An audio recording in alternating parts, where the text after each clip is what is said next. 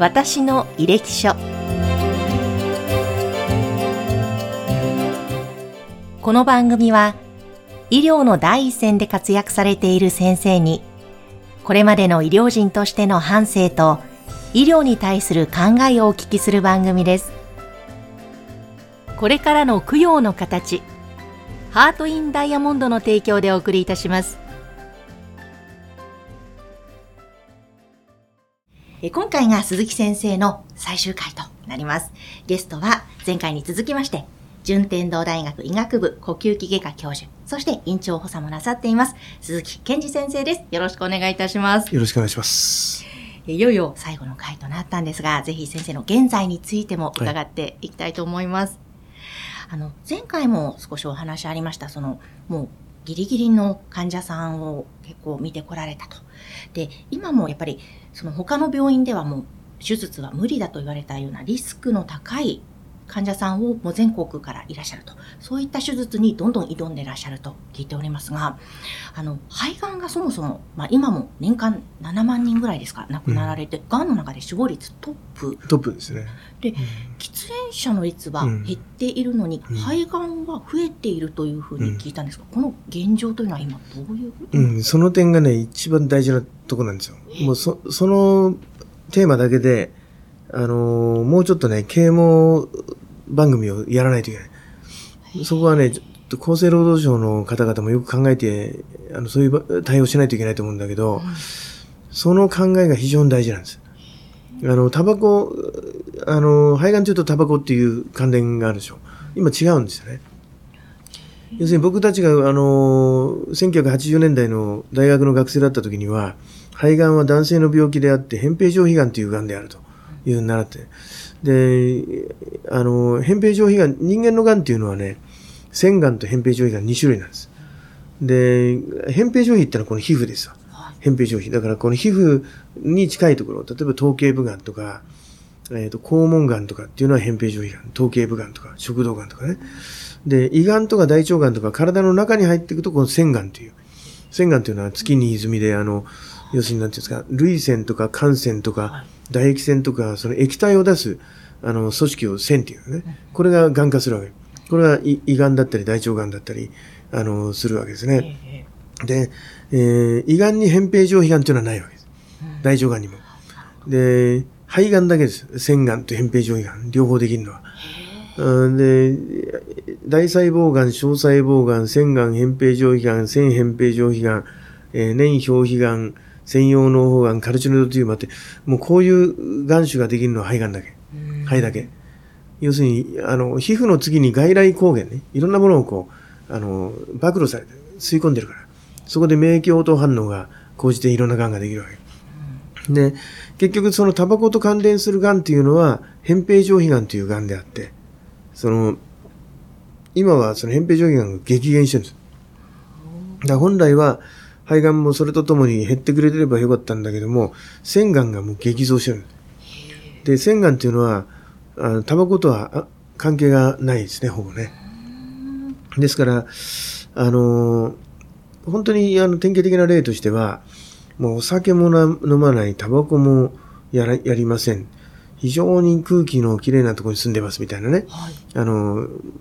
飛騨高山みたいなところに住んで、うん、あとでも肺がんになります。これ原因というのは分かっている、うん、えっとね、がんの原因っていうのは遺伝子なんでね。要するに、あの、人間の体っていうのは細胞分裂でしょ？髪の毛とか爪とか伸びるじゃない。うん、で、それも細胞分裂が起こって、細胞分裂っていうのは DNA をコピーするっていう。1個が2個になって、2個が4個になってっていう細胞分裂するわけですけど、コピーのエラーが起きる。えー、このエラーが起きると、DNA の読み間違いが、あの、要するに癌遺伝子のところに、あの、スイッチが入っちゃうと癌化しちゃうと。だから実は人間の体の中に癌が、あの、たくさん発生してるんです。ところが、えー、神様の仕組みとして非常にいい仕組みになっているのは、自分が癌細胞だと認識した時点で、この癌細胞が、あの、自殺すると。自分で亡くなって、これアポトーシスって言うんですけど、アポトーシスって現象が起きるんで、えー、人間の体には癌がたくさん発生するんだけど、実際に癌は発生しないと。でところが、その、癌抑制遺伝子っていう P53 っていうあの遺伝子が、なんか代表する遺伝子がたまにその傷ついてる細胞がある。で、その細胞が癌化しちゃうと、そのアポトーシスが抑制されて癌になっちゃうと。だから遺伝子の病気なんですよ、癌っていうのは。はい。で、扁平上皮癌とタバコっていうのは、タバコにの中に含有しているが発がん物質が、えっ、と、肺の中の組織と相まって、DNA に傷がついて、あの、癌化するっていう。で、その腺がんっていうのはその原因が全くつかめてないんだけど、ええ。いろんな遺伝子異常ですね。EGFR っていう。あの、エピダーマルグロースファクターレセプターっていうんですけど、EGFR とか EML-ALK とか KRAS とかいろんな遺伝子が今分かってきてるんですけど、そういう遺伝子がノックアウトされることによって、癌化するというところまで分かってるんだけども、なんでその EGFR がノックアウトされるかっていうことは、未だに何にも分かってないです。だから原因が、立ちが悪いのは原因が分かんないから予防ができないわけ。原因が分かると、だから、1960年代ですかね、米国で大規模な喫煙、あ禁煙運動が。で、ラムストルムのモデルっていうのがあってですね、禁煙活動をすると、それが功を奏すると30年遅れてその疾患が減少するという、というモデルがあるんですけど、米国の肺がんって今、あの、こう、あの、減少ししているのは、その1960年代の影響が出てるんだけども、あのーおそらくまた米国も増えていくでしょうね。なぜならば禁煙、タバコと関係のない腺がんが、あの、増えてるからね。ええいや、今そういう現状があるんですね。だから、あの、腺がんを見つけるためには、レントゲンじゃダメなんですよ。ここが非常に大事なとところで、はい。あの、東京から肺がんをなくす会っていう、あの、会があってね、東京都庁にヘッドクォーターがあるんですけど、年に半年に一度、えー、レントゲン、CT、核炭細胞診、胆の細胞診、3つ年に2回やるわけ。うん。で、その会は、えっ、と、喫煙者が入会できるという、世界でもおそらく唯一のええ。喫煙者のための検診組織なんですけど、今までのその、数十万人ですかね、検診をお受けになった方の中で、えー CT だけで癌が見つかったと。うん単純写真は何も見つかんない。核炭細胞診も何もないと。ええ CT だけで見つかったっていう人はたくさんいるわけね。はい。で、CT もレントゲンも OK です。核炭細胞診だけで見つかったっていう人も、まあ、それなりにいるわけ。はい。ところが、あの、CT とえー核炭細胞診が政府で、レントゲンだけで見つかった方っていうのはゼロですよ。すなわち、その、胸部単純写真っていうのがいかに、その、肺がんの発見に役立たないか。結局今、日本全国の検診をレントゲンでやってるでしょ。はい。全く意味がない。そうなんです意味がない。もう結局、そのシステムとしてもう入り込んでしまってるんで、まあ意味がないっていうとちょっとまたいろいろ言われるかもしれませんが、基本的には意味がないです。そういうところの課題も。そこを変えていかないといけないんだけどね、米国ではもうすでに CT 検診うん。がもう推奨されてるんだよね。ところが、日本で CT 検診っていうとまだ、あの、国家としてのサポートは多分できないでしょうね。医療費がもうこれだけ税金使われてますんで、やっぱり何らかの形で、その、広めていかなきゃいけないと。思うんですよね。で、本当に、かわいそうなのはね、今もう本当にあの、なんていうんですか、20代、30代、40代でも、うん。あの、本当に多分全くタバコを吸わないっていう人が、すごい肺がんなんですよ。だから症状が出ないから。だから、3年に一遍でいいから CT は取った方がいい。あそれがもっとちゃんと広まってそう、いくといいですね50代以上とかって言わずにう、ん。もう3年で一遍でいいからね、あの、まあ、20代は例外かもしれないけど、30代になったら、取った方がいいと思いますね。CT なんて何でもないから。内視鏡なんかに比べると、内視鏡だと結構大変なんですよ。うんあの、全処置、あの、下剤飲んだりしてね。CT なんて別に、あの、造影剤使いませんから。CT 取るだけだから。だからちょっと話取れちゃうけど、僕があの、今、あの、あるプロジェクトで、あの、かいあの会社を立ち上げようとして、ね、今、順天堂大学とええ会社立ち上げようとしてるんですけども、あの、あれをね、CT にしたらいいと思うんですよ。あの、航空機の金属探知機あるじゃない。はいあ。の、通る、うんはい。あの、みんな航空機、うん。で、あれを一台、羽田空港の一台だけ CT 付きにしておいて、で、それを患者さんが通るのをこう、選べるんですよ。で、そうすると、いちいち、あのね、に荷物なんかこうやってこうせっかく通るわけだから、ええあそこの非常に線量の低いのでいいので、CT なんかにするとね、あのわざわざ病院に行かなくても検診できるでしょ。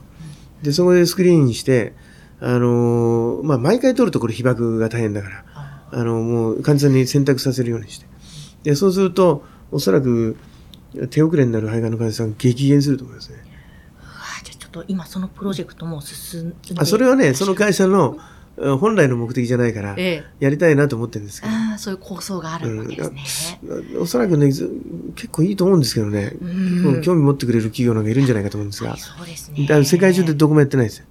うんえーまた世界一を目指す先生らしい。まあ世界一っていうか、患者さんのためになるっていうかね、うん、痛くも痒くもない検査だから。うんうんうんで、なんかもう最近あの、欧米行くとなんかこうやってこう手上げてビューって回ってんじゃない？うんはい。あの、バーっとこう探知機回るでしょ？うんうんあれ見るたんびにこれ CT だったら、ここで検診済むのになと思ってね。肺だけなんですよ。お腹はね、CT では検診できない。あ、そ肺だけなの。あの CT で検診が済んじゃうのは。そうなんですね。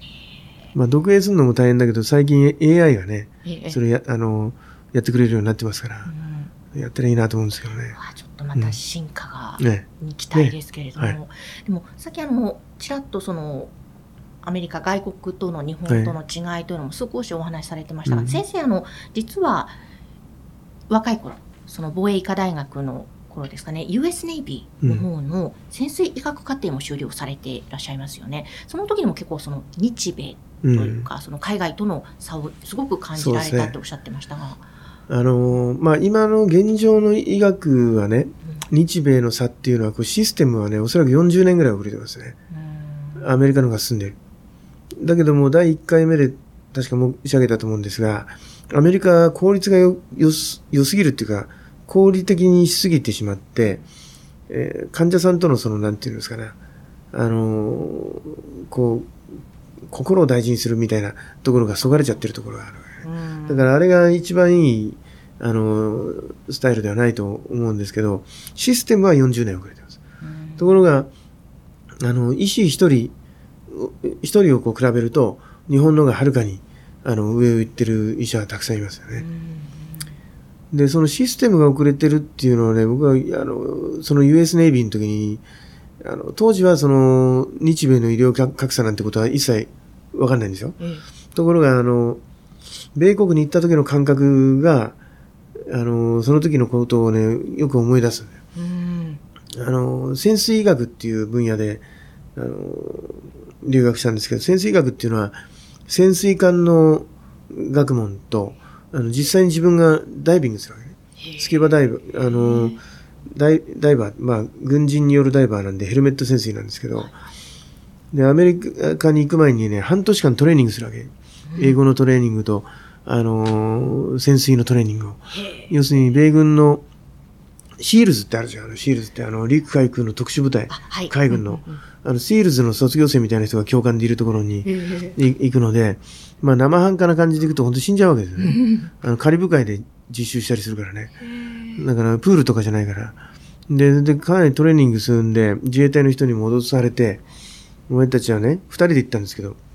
二人、あの、まあ、選ばれて、え2年に一遍、あの、米軍に行ってたんですけども、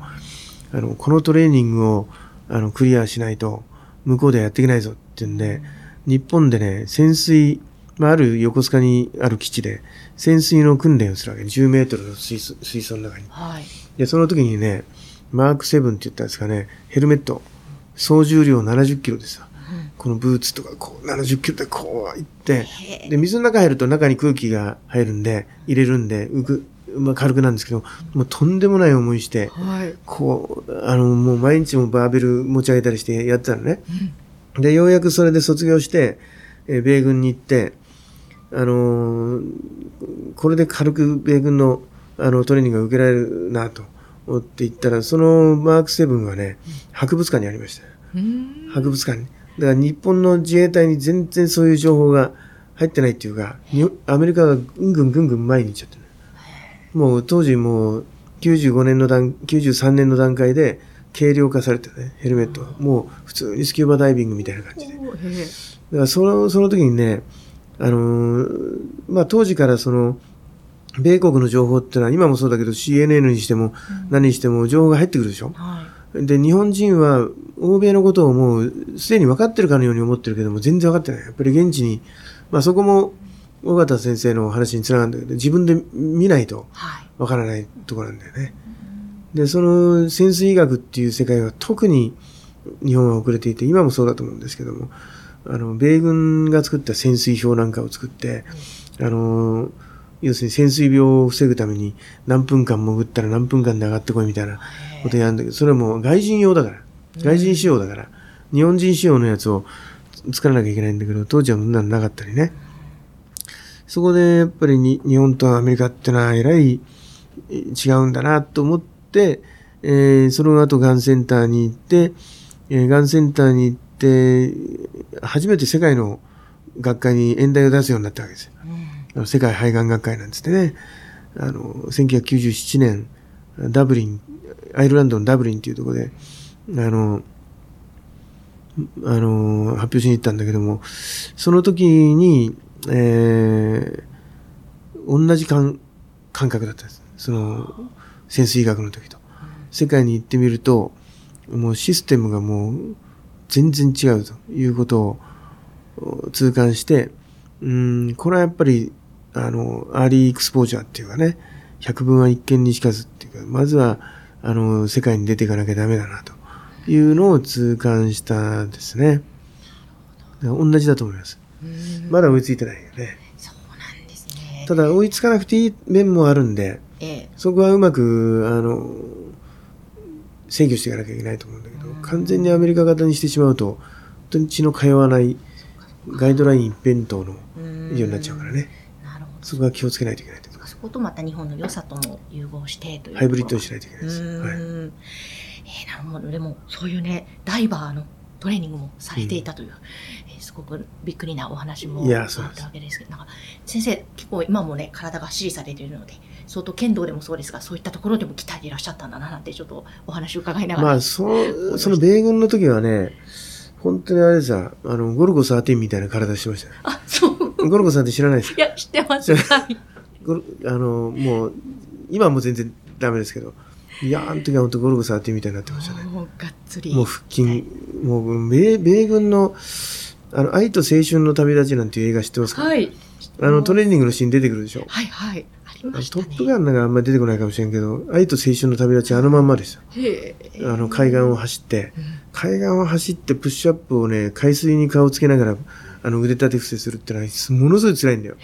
息が上がってて、ちょっと隊列が乱れると、いきなりプッシュアップっていう、あの、号令とともに、息が上がってるのに、はい。海水に水をつけながら、こう、腕立て伏せす。る。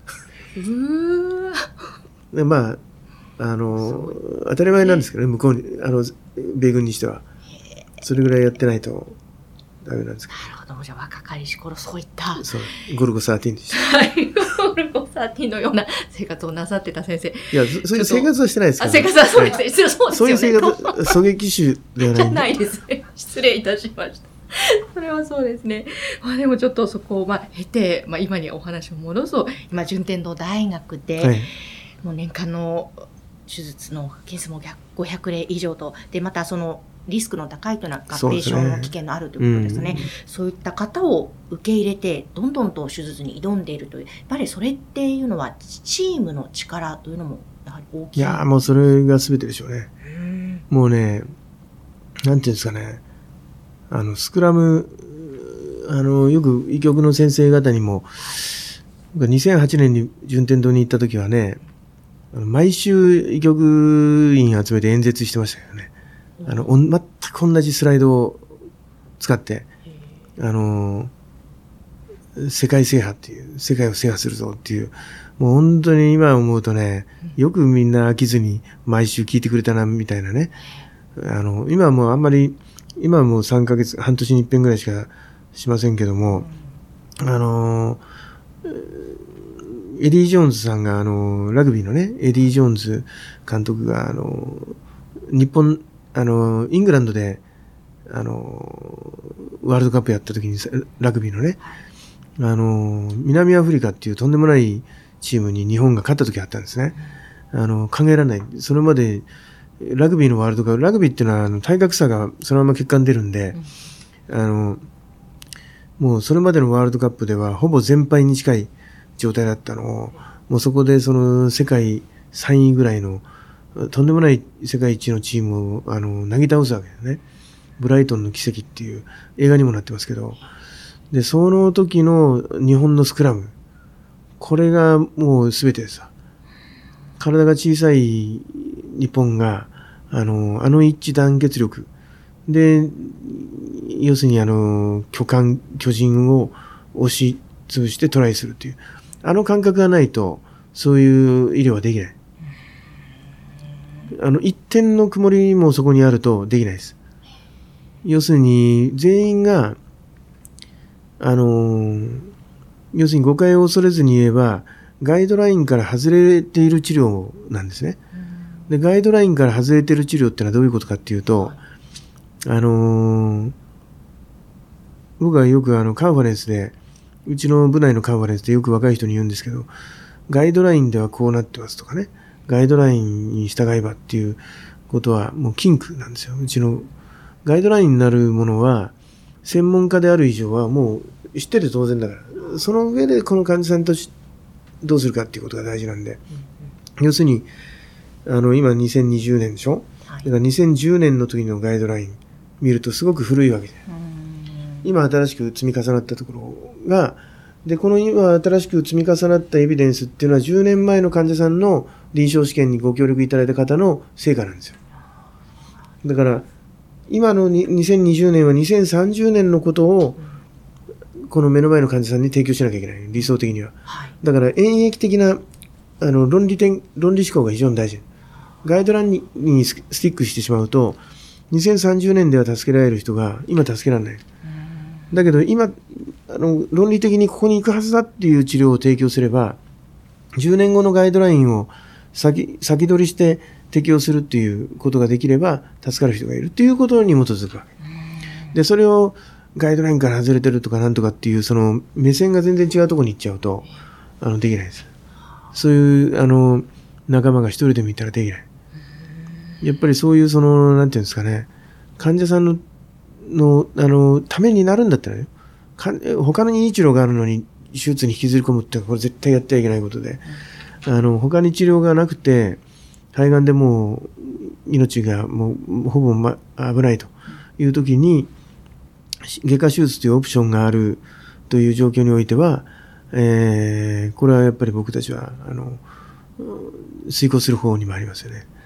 ただ世の中は、やっぱりこういうご時世なんで、なかなかそういうリスクを取るところには踏み入れない。なんか、手術をして何かあって、こじれると、まあ、俗に訴えられる可能性はありますけども、いや、手術はやらない方がいいでしょうと。あの、できませんって言って訴えられることはない。だから、だけども、その前者でないと助かんない人がいるんですよ。はい、だから、そこは、どこが、あの、分岐点かっていうとね、うん、僕たちも何でもかんでも手術で、あの、適用してるわけじゃなくて、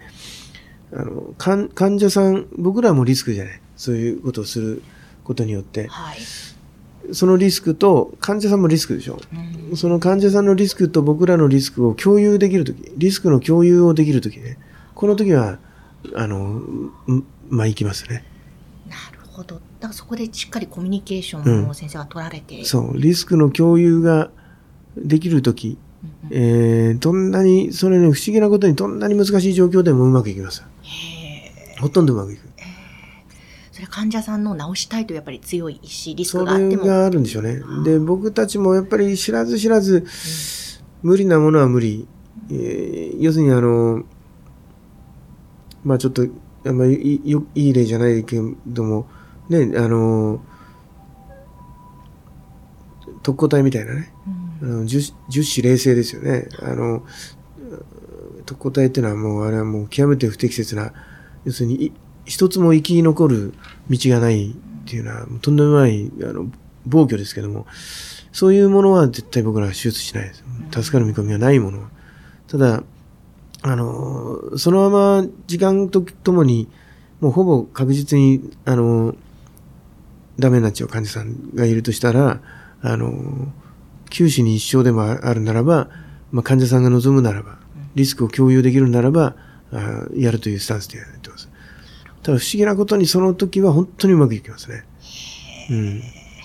やもうその時はまさにやりがいをそこで。まあその時は、まあその時に限らずですけど、あの、神田明神にちゃんとお参り行って、はい。あの、まあ、医局院にはね、神仏は尊し、神神仏に頼まず、神仏は尊しなんて宮宮本武蔵の言葉言ったりしますけども、やっぱりその神様の力っていうのは大事ですよ。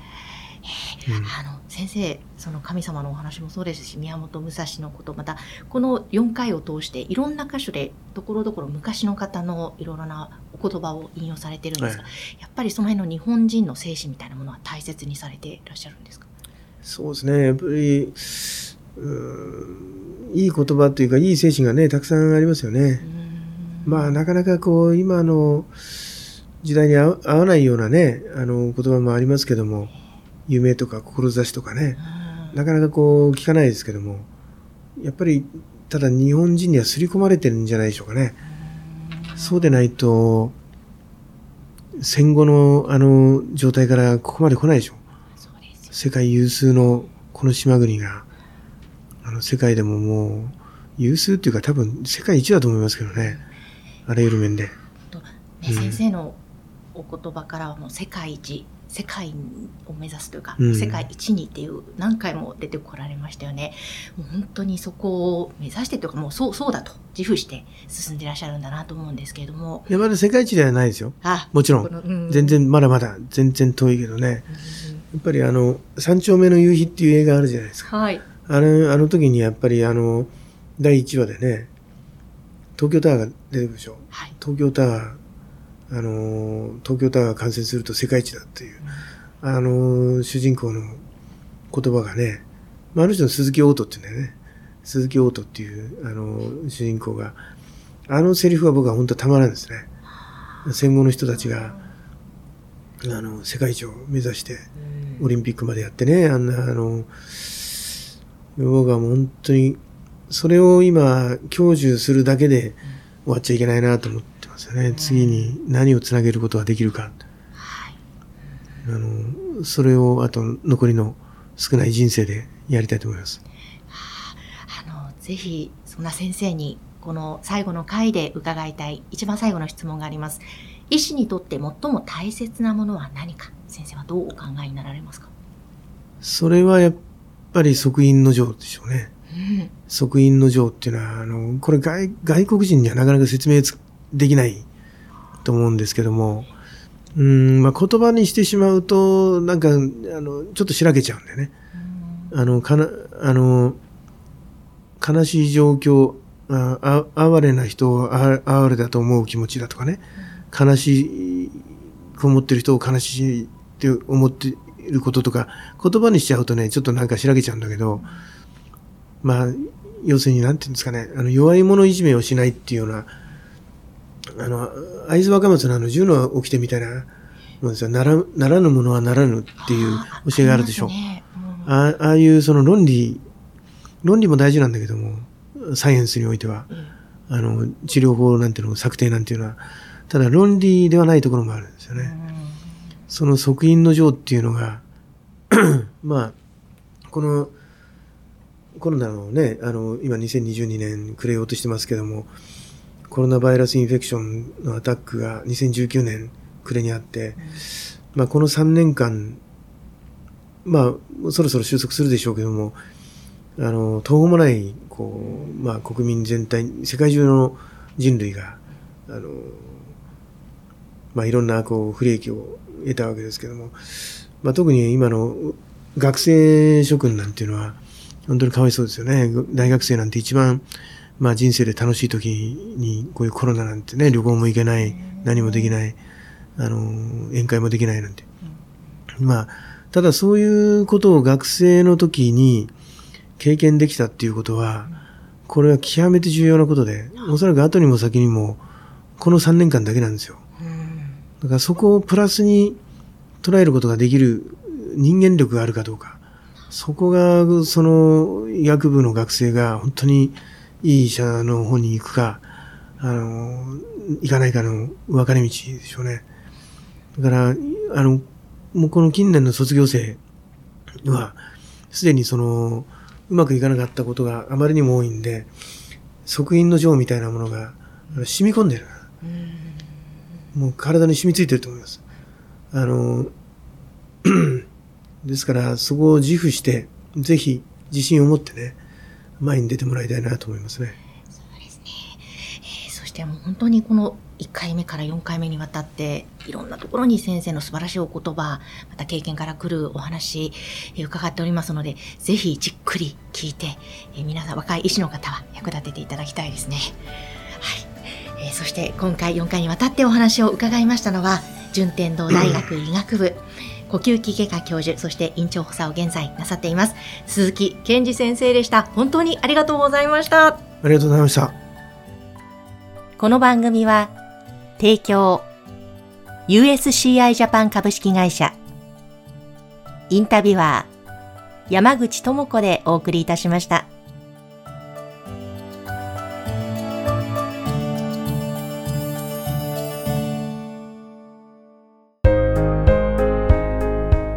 手元供養にはご遺骨で作るダイヤモンドを。ハート・イン・ダイヤモンド。それはこれからの供養の形です。